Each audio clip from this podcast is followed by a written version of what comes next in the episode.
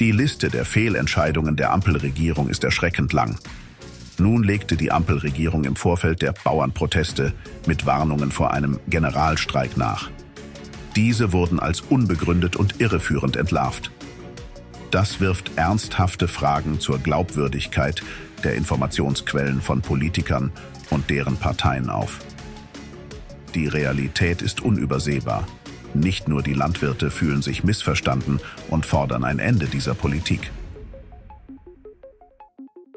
Die derzeitige politische Landschaft in Deutschland steht im Fokus zunehmender Kritik. Die Regierungspolitiker zeigen dennoch keine Anzeichen dafür, ihren Kurs zu überdenken, was mittlerweile bedenkliche Züge angenommen hat.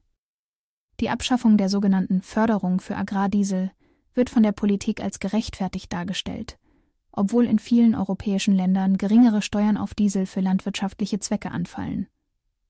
Dies wirft weitere Fragen zur Fairness und Ausgewogenheit der deutschen Politik auf.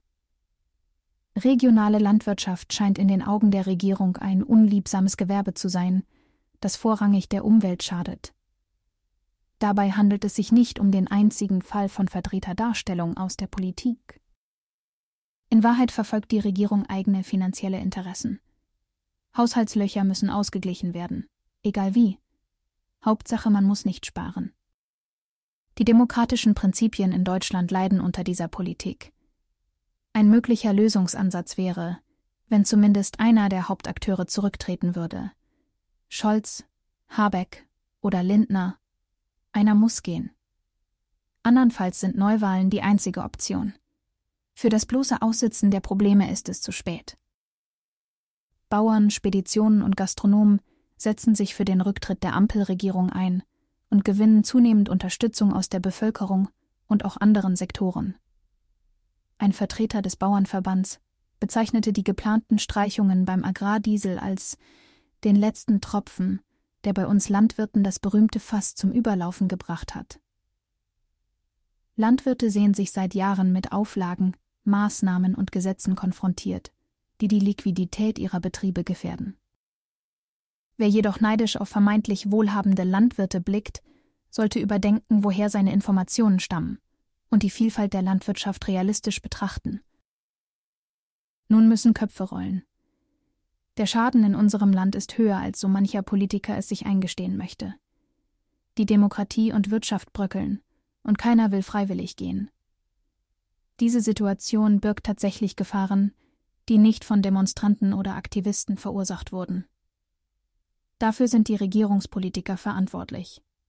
Niemand anderes. Die Politiker wünschen sich, dass wir positiver auf unsere Zukunft blicken. Okay, dann starte ich damit. Scholz, Habeck oder Lindner. Einer wird gehen.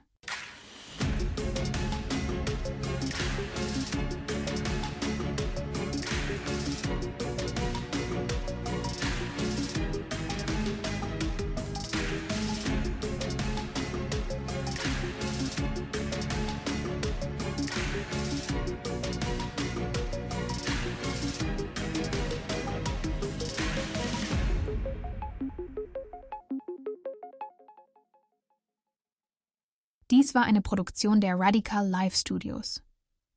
Nicht vergessen, folgt uns auf Spotify oder Apple Podcasts.